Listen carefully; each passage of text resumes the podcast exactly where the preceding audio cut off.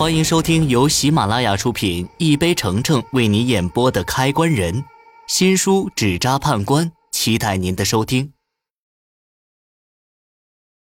第四十集，师傅在世的时候，我什么也不用操心，跟着他去就行。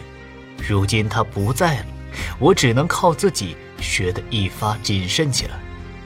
短短几天的时间，我觉得自己已经成长了不少。收拾好东西，我就休息去了，打算明天再去看。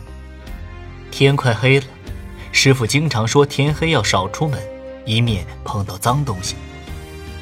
我现在还是个刚入门的新人，理智告诉我，在我力所能及的范围内做事情比较妥当。第二天天一亮，我就动身朝临江矿山赶去。来到矿山，我发现一个人也没有。连之前守门的老头也不在，估计村里的人被传闻吓坏了，没人敢再靠近这里。我摇摇头，朝洞里走去。先前的铁门已经被换成用铁皮做的了，锁得死死的。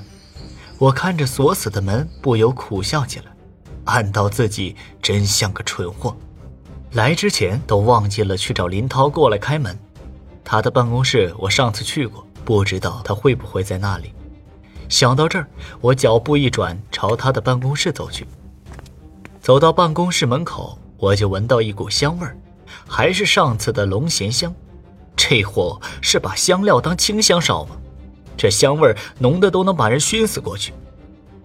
我大步跨进屋里，看到林涛忙碌的身影，他正在料理香料，看上去数量还不少。我不由咂舌，这东西可不便宜啊。林家能买这么多，可真是财力惊人。喂，快去开门，我要进矿。小师傅，你可算来了，我现在带你过去。他说完，跟我一起来到矿洞门口，用钥匙将铁皮门打开。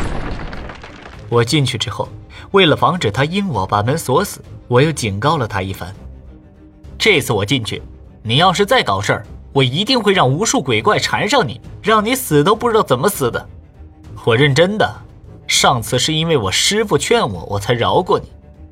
林涛听完我的警告，脸色白了几分，看我的目光也带上了恐惧。我冷哼一声后，跨进洞里。果然，想对付恶人，只能比他更恶。矿洞里的环境跟我第一次来差不多，阴冷潮湿，昏暗无比。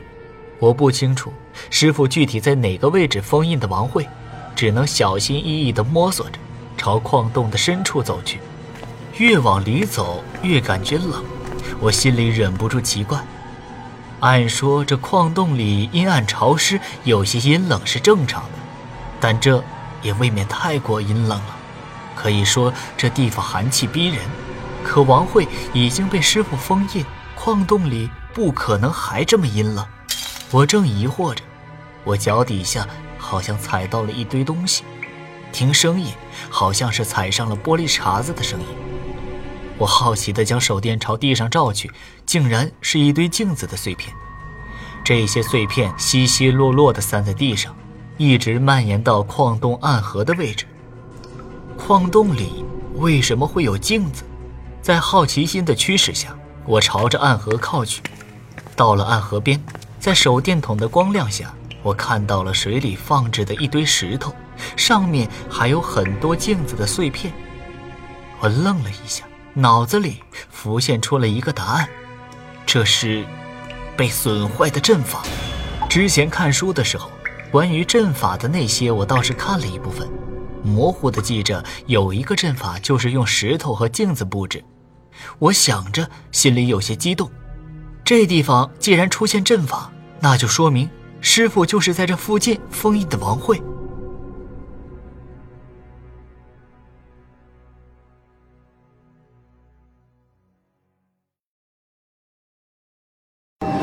本集已播讲完毕。